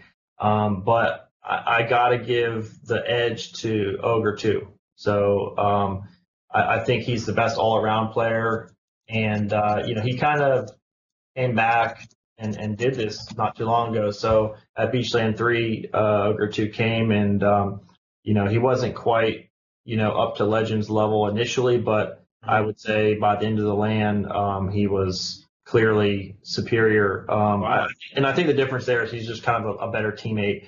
Um, Legend kind of plays uh, sort of a, a selfish way, but Hmm. uh, you know he's he's he just showed such a great shot. But um, I think uh, Ogre two really um, makes his teammate better and, and is a you know a good communicator. Um, and uh, I'd give the edge to Ogre two for sure. Pretty incredible that he can, you know, step away from it, jump to other games, come back, and still be as good as he is. And I guess, yeah, that's the thing too, is just understanding the game so intimately that it's not just about you, it's about how you, you know, also work with that teammate and, and level that teammate up too. Like they make the teammate a better player uh, by by playing efficiently with them. So that's a really interesting dynamic. Um, Yeah, but you know, and more so than other Halos, you know, in Halo One, you really can kind of have one player go off and mm, uh, dominate, and so you know, but uh, but at a high level, when you have all good players and, and you have someone like Tom who's able to make people a little better and, and communicate and make sure everyone has the same information, um, you know, I think I think I'd have to give him the edge over over Legend. yeah, damn. Well, as far as Halo goes, I mean, you said the the big thing for this community is somehow getting the source code, and if they're able to do that, uh, you have a whole list of uh, upgrades that we could see if we could just get access to this. I think that would be the, one great without. And I don't think it would require too much effort on the side of three four three to to get a hold of this. But you're saying if if that can happen, we're looking at things like creating more detailed Carnage reports with additional statistics, playing in 720p instead of 480p, which is nice. You've got uh, NHE on a true dedicated server instead of or what's a headless server? What's that? Yeah, I, I'm not the, the nerd to tell you that, but uh, Okay. but, uh, you know, basically kind of what we have done. I, I, I have a sort of a layman's understanding of it, but I mean, basically on our on the version of NHE that we have, um, they there's like a host host man who's actually on one team, but they have it programmed where he actually spawns in some far away location, not on the actual map where you can really see him. Mhm. And so, you know, a, a true headless server would be one where the dedicated, uh, you know, the third Xbox is not actually in the game in, in a way that, you know, in this artificial way, we've had to mod the, bo- the the maps to put him on the map somewhere. Oh, Game. Uh, is that do you kind of understand what I'm saying there? It's um, right, right. So you're saying you, like with this, what the current iteration is, is that third Xbox, that player is still somehow in the map in the game. Right. He's just like way above everything, you know. Oh, okay. Scott. Um, and so a headless server would be one where he's, you know, not actually in the game, but is actually just, you know, hosting the game um, Okay. remotely, so to speak. And then we also have uh, modify the assist statistic, so which has some bizarre features. Apparently, what's wrong with it right now? Well, l- back it up a little bit. So, like in the Okay. Carnage Report thing that you mentioned, um, Right. you know, Halo One Carnage Report only has kills, deaths, and assists, and and points. So Mm-hmm. if you got a, it would tell you if you got you know 27 kills, but if you suicide, um, you know, once you have minus one total score or whatever. Um, so it's very, you know, whereas in subsequent Halos, you know, it'd be like shots hit, shots taken, you know, Right, damage dealt and stuff, yeah. Exactly. So that would be neat to have. Um, but uh, so the the assist uh, is is just like insane in Halo One. You know, you would think basically if you shot somebody and and didn't get the kill that you would get an assist.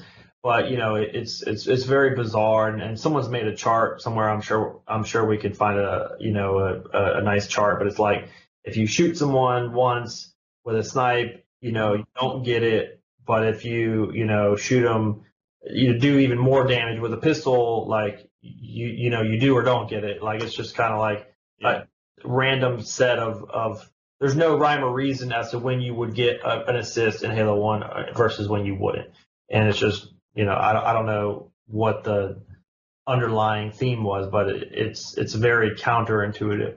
Yeah, sounds super weird. I'm not sure. Um, prioritize frag grenades over plasma grenades on spawn as well. So, what? How does this work exactly?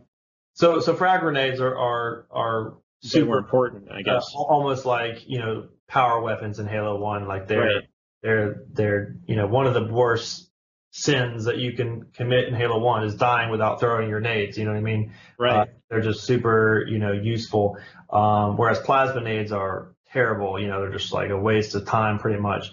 Uh, they're easy to avoid. They're you know they're loud. Like that you can see them being thrown across the map. Right. They're massive. Yeah. you know, it's hard to stick people anyway, so it's really not not very useful. But for whatever reason, in Halo One, if you spawn on plasma nades, it automatically switches to plasma nades.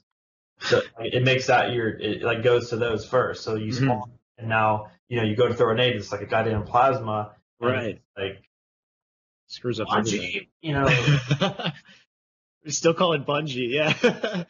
yeah. Back in the day, man. Um, yeah. So I mean, it's crazy how like that's one of the things that we want to change with the source code, and in any other Halo game, that's just like like a switch. You know, it's like, do we want plasma grenades at all? Just switch it.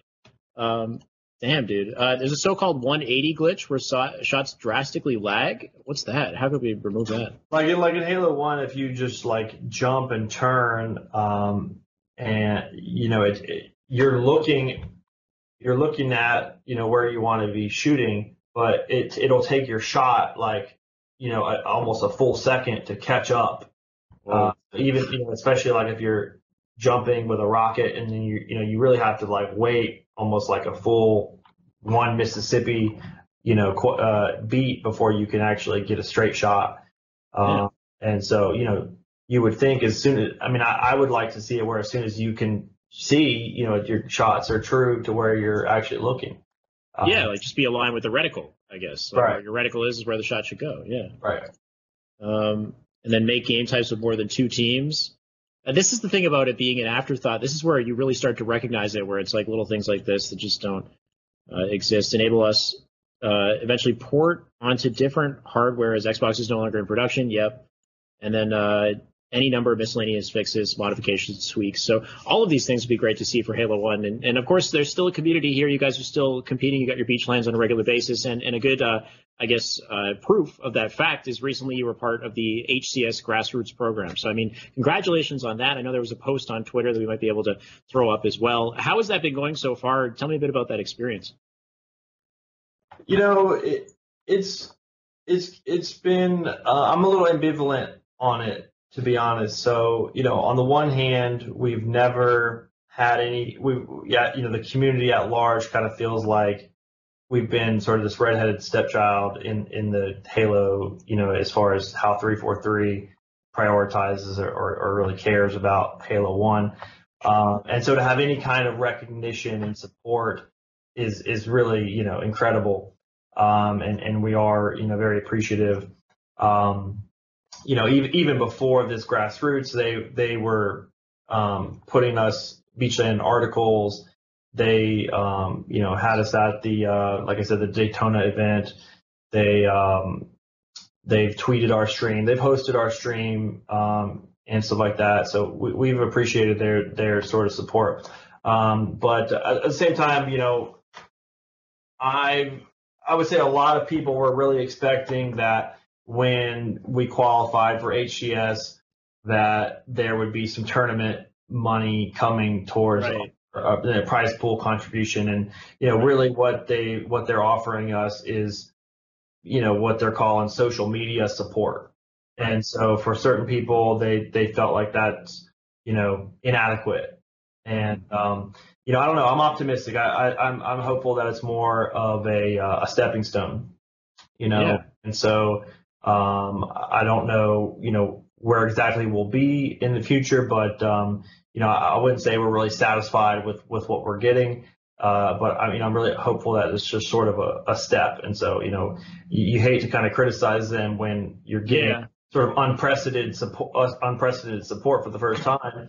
Right. But at the same time, we're not really where we want to be at the end of the day. Right. It, it, makes sense. I mean, acknowledgement is a good thing, but if you guys want to actually succeed and grow as a community, it would be helpful to have bigger events and, and prize pools okay. and incentive to be a part of the community. So, so yeah, hopefully, hopefully that does become a thing. Um, social media can be helpful too, but I mean, uh, yeah, but in the end of the day, hopefully that's a stepping stone that leads to bigger things. Yeah, so like the, the, the Beachland is sort of at capacity, you know, before mm. without any kind of su- external support, you know, we're basically a, a smaller, I mean, we're the right, current event, but it's also, you know, doesn't have a lot of room for growth in its current, you know, it's just sort of like at a house, you know. Yeah. yeah. We have, we cram in 70 people in, in a, right. in a house, but it's not really like, we could fit any more people if you know 100 more people wanted to come it, they can't come you know yeah. what i mean yeah so um I, I think it's great to to popularize sort of the Halo One scene and and, and things like um,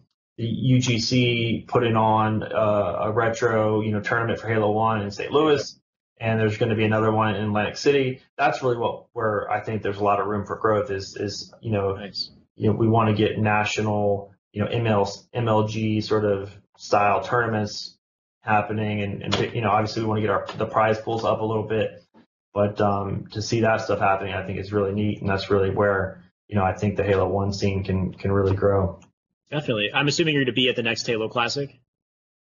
Yeah, um, I I plan on being there. My wife is trying to get me to go to um, to uh, Iceland for her birthday, and I, I think oh. I'll do that as well. But uh, if if I can work around that, then then I'll I'll 100% be there. But uh, yeah. I know you know even if I'm not there, I'm sure there'll be a lot of the Halo Halo One community will be there representing. Um, it was sort of unfortunate last time where they they scheduled uh, or like the when they announced the um, St. Louis event, it was actually in conflict with, a, with another big Halo One LAN that was happening. Oh no! And had been planned for months, so we didn't really have the, the showing that we would like to have um, have had.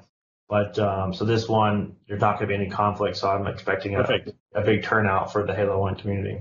Nice. So I guess if you do make it, are you in it to win it? Are you gonna are you gonna win this one?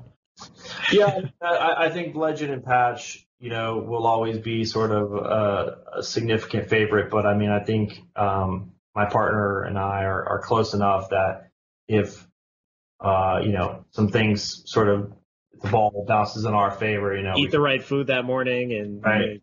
really sabotage them is what we sabotage them. Right. Okay.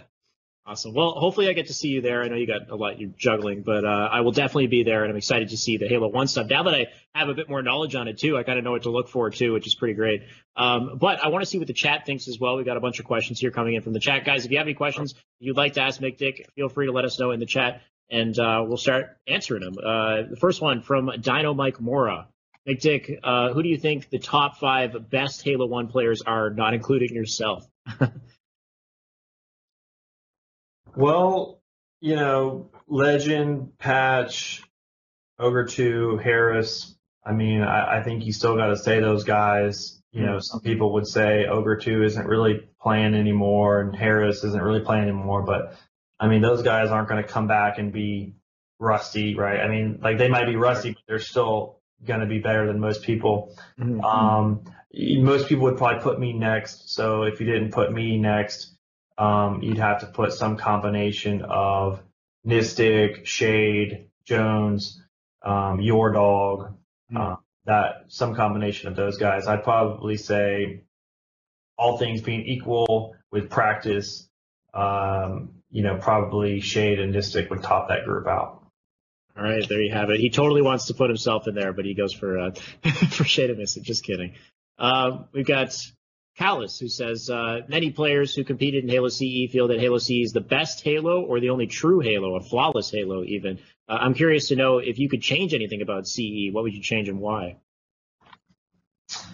Yeah, um, I, I, there are sort of purists out there that you know don't want to change things about Halo and um, Halo One, and, and I'm certainly not in that group. So, like I said before, um, you know, we've done a lot of mods to the game. You know, we're not playing on discs anymore. Um, you know, the the talking timer in the game is you know awesome. The the on screen timer is awesome. Uh, some of the new maps like Downrush has really become sort of a canon map to most people. It's not just sort of played by, you know, it's sort of generally accepted as like a normal, you know, standard map that you would play. Right. Uh, but um, as far as changes that haven't been made that could be, that could be made, I mean, you know, uh, the the sort of gold, the the sort of ultimate thing that you'd want to have is both teams being on host. So Right. NHE with, with having it being you know equal and playing on a neutral host, um, that's that's that's really awesome, and I'm and I'm a big supporter of it. But you know, both teams kind of being even laggier than off host is is less than desirable. So if you could get both teams uh, on host, that would be sort of the, the holy grail. Yeah. So I mean, it's not really that you want to change anything about the game itself specifically. Really, just kind of uh, the, the stuff that hinders the the true game experience, like being able to have a proper host versus ho- host type experience where it's you know very low latency and it feels the the best to play on. Uh, but the game itself, I guess you wouldn't you wouldn't take anything out, add anything to it, or No, I mean I'm not trying to get a, a bubble shield or sprint or you know, me things in there. You know, it'd be more just sort of like you said, optimizing sort of what is there and getting rid of sort of glitches that shouldn't be there that aren't really, you know, helping anything. Fair. Uh, Dino Mike Mora again. Uh, who are your top five teammates, and uh, who won the first ever Beachland? So the first ever Beachland tournament um, winner was Legend, and he um, was teaming with a player who uh, who uh, we is is known as J Rep. Okay.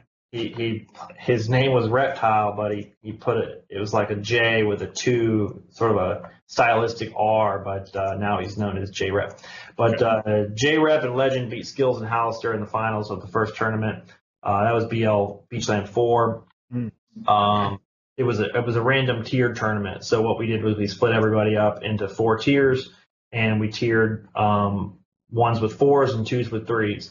Uh, Okay. And so Legend and Pat, Patch beat Skills and Hallister in that one. Uh, top five teammates. I'd say Ogre one, Ogre two, number one. uh, skills number two.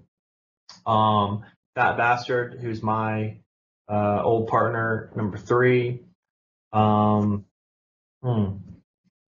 I, I like teaming with words a lot. Um, four, and then um, you know jo- I dethroned the goats with Jones, so I got to put Jones in that. Nice. Awesome. Um, I'm Murph Murph Masta says, uh, "What's the single nerdiest play you've ever seen, Mm. and how can we watch it right now? I want to see it. Damn. Uh, we'll have a clip. We'll put it. We'll put it a clip. But I, I do a um.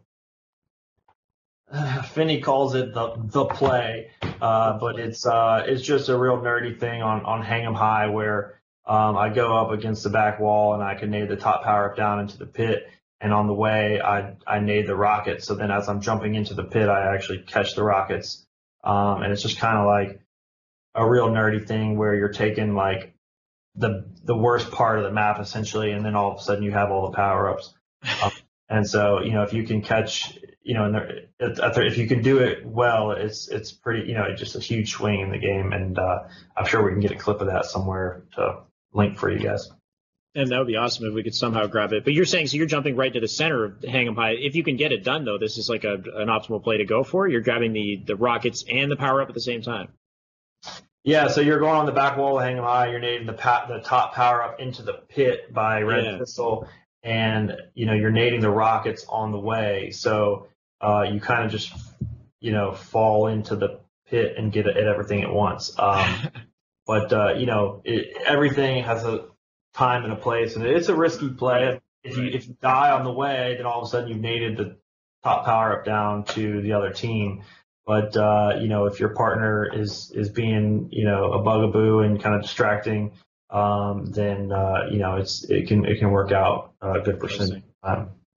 Yeah.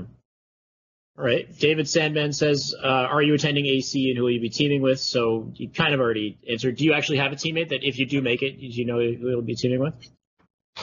You know, nothing's set in stone, but I mean, sort of the default teammate that I would have would be Jones, who you know is who, who we won the Beachland last year. Um, but uh, you know, I'm going to do everything I can to get there, and in all likelihood, I'll be teaming with Jones. Awesome. Uh, L Meg L underscore XO says, uh, "What are some resources that new players can use to learn the game and connect with other players?" Good question. That is a good question. Uh, so Meg is our Halo, our our our lone Halo One. Well, not lone, but she's you know the uh, one of the only girls that are that are playing, and she's actually one of a, a very good player. Um, so she's she's you know sort of an outlier there. But um, there there's a website called um, Halo1Hub.com, and so there's a lot of interesting features there. But one of the most interesting features is uh, what I would call the Halo Finder app.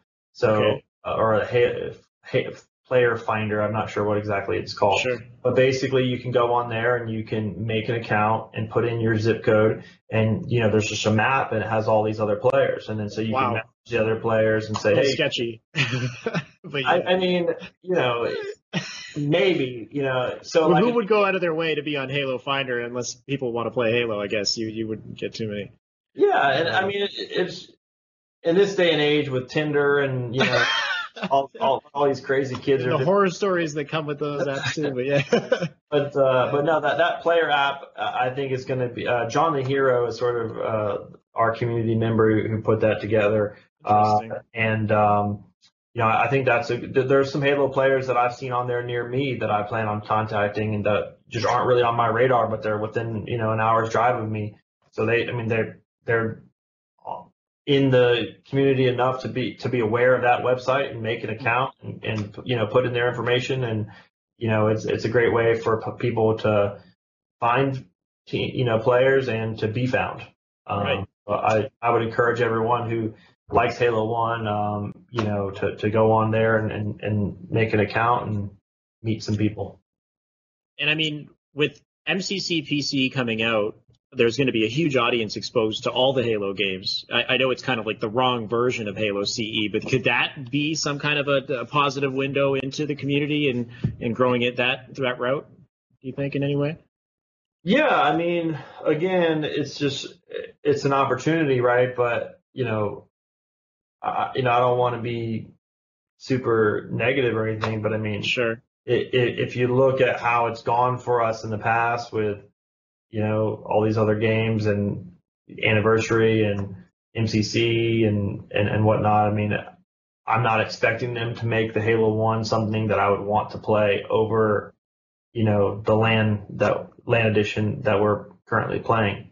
Right. If they did it right, if they listened to the Halo 1 community and did the things that you know the competitive scene is doing and, and emulated really our modded version of the game Mm. um yeah it, it could be great you know I, I would i don't enjoy playing on an old you know dusty xbox but it's Right. what i'm with because the alternative is not as good Right, right. Well, hopefully some sort of change can be made there. Uh, Mr. Wubby, uh, why did they call jo- Jones? Jones? Sorry, the Loch Ness Monster. I probably said his name wrong there. why do they call him the, the Loch Monster? the wubby is a halo player named mighty Okay. Um, he he famously um, talked Zios into chopping the, the pot in a tournament where Zios was a heavy favorite to to win the free for all. But um, he's taught so so so Jones is uh, you know my partner and he's become pretty famous for on Damnation. He just sits in the pit, so it's it's pretty much considered you know one of the worst places to be in the map right. but he he has a, a you know a, a crazy like a fox you know strategy where he basically just hangs out in the pit and you know sometimes it's frustrating to team with him when he's when he's doing that but uh you know it, when the camo gets blown down it goes into the pit so he's there waiting on it right. and um, you know that's sort of the basis of his strategy. But yeah, so he's he gets a lot of um, he gets a lot of shit for being in the pit when he shouldn't be in the pit. And then they called the Loch Ness Monster because of that? I, you know, I don't know if anyone's ever called that besides Mighty right now in this question. Oh, yeah? He does have a rep. You know, that's whenever they talk about Jones, it's often about him being in the pit, and you know they'll have memes of him, you know, with like a little, you know, like a a bum's like tent set up in the in the in the And- camping down there. In the pit. Yeah. Um, so I believe this is our last question. Uh, Dino Mike Mora says, uh, "Do you see the general Halo One crowd? Uh, wait, do you see the general Halo One ca- crowd is getting better, or is the competition about the same?" So I guess uh, this is in terms of skill of uh, the player base. Yeah, and I'm going to kind of answer it uh, a little br- more broadly than that, which Sure. is to say that traditionally, you know, when I started playing uh, and, and getting to know people, the Halo One crowd was was a very toxic group, and I- even sort of just generally the Halo community, maybe even Halo Two, Halo Three players were kind of considered pretty toxic. And you know, I I think a lot of the the more competitive players kind of felt like, you know, if I talk shit to everyone, then they'll want to play and beat me, and, and kind of they think that they're elevating everyone to be more motivated to to to you know be competitive. But the fact of the matter is, you know, a lot of people are just turned off by that. A lot of people get their feelings, or, you know, some Right. some top player talking shit to you, you know, a lot some percentage of people just never come back. Uh. So we, we really changed and improved that a lot. And so, you know, our best players, I, I think, understand more than ever the importance of growing the community, of encouraging new players. Right. Um, and, and, it, and it's really been a, largely an effort by um, a product of the contributions that new players have made. So Beachland 5, Hardway came uh, and was a commentator. Um, Nice. Hardway, to, to, to me as a Halo 1 guy who hadn't watched Halo 2 and Halo 3, it, it blew me away that someone would want to come and just talk about me playing a game. And Right. it, it never occurred to me that someone would want to do that. Um, and so he added, Hardway added so much value to our, our stream with the commentary and, and Nighty Night is, is a sort of a, a staple commentary. Uh, Nighty night. yeah, Nighty Night comes and Awesome. he, he's comment he, he commentated uh, Beachland six and Beachland seven, uh, and you know he's great. Um, and so you have some of these, you know, uh, Hurley who who who uh, designed our Beachland logo, um, and, and all these guys who are kind of newer to the community, but they're making these huge contributions. And Yeah. so Um, you have um, this year we have Sandman coming, who's who's never been. Um, you know, he's a he's a photographer for, for people don't know, and he does a lot of great work. Amazing stuff. Yeah. Um, and uh, his he, he's hooked us up with a guy named Mister Archaos, uh, who's Okay. like a, who's like the filmmaker version of Sandman. okay. So you know he, he's coming to do a bunch of our our videography stuff, and uh, so yeah. So w- when you have those new people who are making such huge contributions to this game that we love and the scene that we're in, um, you know it's hard to to you know debate any longer. Is it worthwhile to be nice to new people and encourage new people to Right. come? It's pretty much everyone agrees. Uh, so the community has largely, you know, Beachland is largely about getting new people to come.